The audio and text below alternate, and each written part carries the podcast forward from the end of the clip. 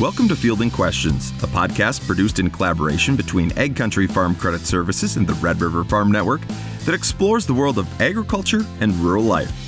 Today we're welcoming Kara Wulfekuhle, AVP Loan Officer with AgCountry Farm Credit Services, onto the podcast to chat about key financial ratios farmers and ranchers should keep in mind to gauge the financial health of their operation. Welcome, Kara. Good morning. There are a whole bunch of things that farmers and ranchers should keep in mind when thinking about their financials. But one thing we don't often think about are just some of the uh, ratios, and that's where you come in. As a loan officer, what should they begin to think about when it comes to this topic? Sure. I think um, it's a topic that I would say a majority don't always enjoy. It's, it's a bunch of numbers, really. Farmers usually are hands on, they like to fix on equipment put their hands in the dirt and then they get to come in at the end of the year and talk about numbers on a piece of paper. And it makes it especially hard if it's been a tough year. But that's where your loan officer will come in or anybody in the uh, financial world.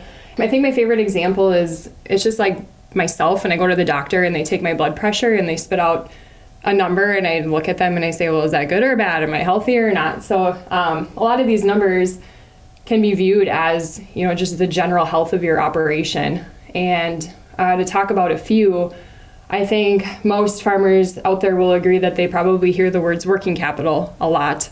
Um, and that is kind of like your play fund your your money that you have ready and available. Um, it's your current assets minus your current liabilities. And that is your ability to fund yourself before coming to the bank and asking for, let's say, an operating loan.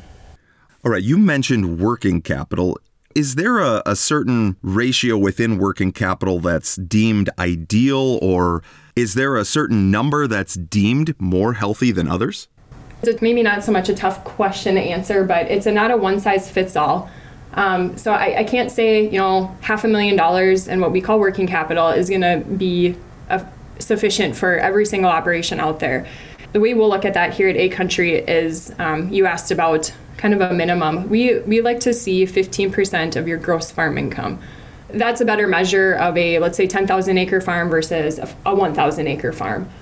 And so, how do they get to that percentage? I mean, what are some of the measures that they can take? Just being aware you have a profitable year and there's some land for sale and you want to look at purchasing it or you want to upgrade a tractor and these are things you need to do. You have to upgrade equipment and if you want to grow your operation you have to look at purchasing real estate but just being aware of where your working capital is and being wise with how much you want to spend on growing your operation or making it more efficient. And i think those conversations are always really good to have with your financial advisor your loan officer whoever you're working with just to get a second opinion on basically the health of your working capital bank. The working capital is just within 12 month period, correct? Correct. Uh, basically, anything that is liquid within 12 months. So the general calculation is current assets minus current liabilities. All right. So then we have working capital. That's one. Uh, what would then come next in terms of, I don't know necessarily importance, but what's the next thing that farmers and ranchers should keep in mind? Another really important ratio is your owner equity ratio. And this basically tells us how much of a partner you are in your own operation. And we do have a general rule of thumb that we'd like to see this at least 50%. Another question I get to when we're talking about ratios and farm financial numbers is is this good? Is this bad? I don't necessarily think that there are bad numbers. There's usually a reason behind them with our owner equity ratio that I'm talking about, that takes your net worth against your assets. So if you're 50% or greater, basically means that you are 50% or more partner in your own operation. If you're 50% or less, that means your creditors are more of a partner. And it's not necessarily bad if it's less than 50%. If you're a 25 year old farmer just getting started, you're probably not going to be 50%. You're going to look towards creditors to help you get started we look at that and we take that into account. And so we're not going to say, oh, they're less than 50%. This is a bad, bad ratio, doesn't look good. We obviously are going to take the other factors in and say, well, he's just getting started, he or she, and getting on their feet, and we're going to start maybe 30% and we're going to help him out and see where his career takes him and hopefully build that number year in and year out.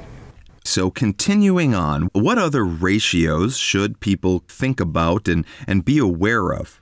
Another ratio that I like to look at would be your operating expense ratio. This one is a good measure of efficiency. It shows the proportion of farm income that is used to pay operating expenses. So this one too, I often get, well, should this number be high or low? This one we like to see lower. How we calculate it is taking total operating expenses and dividing it by your gross farm revenue. So let's just say you do that on your own operation. Take all your expenses, divide it by all the income you take in, and you come out with a number and it's 0.63. So that can also be translated to you spent 63 cents to generate a dollar. So the lower that number, the greater your profit margin.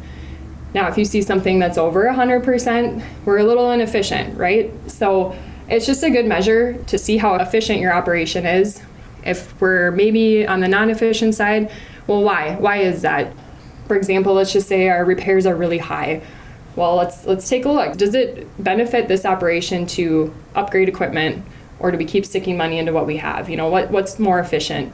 becoming more efficient helps everybody. I think every farming operation would like to get there. But are there any other strategies that you've seen work to uh, increase the efficiency of farm or ranch? One of the things I see too is knowing your soil types and maybe you need more fertilizer to grow a bigger crop. Well, if you can grow over 200 bushel corn because you put in a little extra fertilizer or whatever it may be, then that that expense makes sense and, it, and it's efficient. So, looking at the number as a whole is a good indicator of how efficient your operation is, but there are so many so many other things that can drive that. And again, it comes to just being self-aware of your operation and no one knows your operation better than you do. Thinking about some of the questions that you commonly get asked, we've of course just talked about uh, several different ratios, but what are some of the most common questions that you get from farmers and ranchers when it comes to just the, the topics that we have spoken about? This is not so much a ratio, but a common question I get is Did I make money and how much? Of course, if you borrow money, you're familiar with accrual adjusted income. And at the end of the year, typically the accrual adjusted income is going to be a little bit different than your taxable income. So that's a really, really common question looking at the profitability of the operation based on accrual adjusted income. Another common one I get, and we have not talked about this one, is our debt coverage ratio. And this measure indicates whether our operation generated enough income to cover all of your principal and interest for the year. You could have a profitable year, but your debt payments and your family living and your taxes and all of your other obligations are so great that it chews through all of your profit for the year. And then dip into some of your working capital to cover those payments.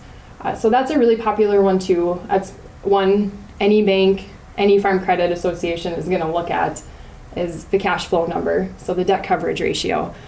There are different payments that can come in throughout the year. Farmers and ranchers have some flexibility, whether it's with crop insurance payments, maybe deferring into a different year, or holding off and selling grain at a different time. How do all of these factors play into the ratios? Do they have a big impact on them? In a year like 2023, and where I'm located and the farmers I work with, there were substantial crop insurance claims. So that is something to look at whether they've taken it in 2023 or maybe they're pushing it to 2024. That number will affect working capital that we've talked about earlier. Taxes are another part of farming that needs to be managed and work with a tax professional. But you mentioned deferring income, prepaying expenses. It is all part of planning and keeping your tax liability within reason we're all going to have to pay taxes. You can defer income and prepay expenses, but you're eventually going to have to pay those taxes, whether we like it or not. So it is another part of managing, watching your ratios, being aware. How do your decisions on the tax side affect the overall health of your balance sheet and just being smart with those decisions. All right, Kara. And are there any additional ratios maybe that we missed? There are a lot of ratios out there. I would say we probably hit on a lot of key ones. In my opinion, you could talk with another loan officer and they might have their favorites. I think just understanding your balance sheet as a whole and knowing what your weaknesses are and knowing what your strengths are so that you can improve on the weaknesses and then capitalize on your strengths is what's going to set you apart from your neighbors.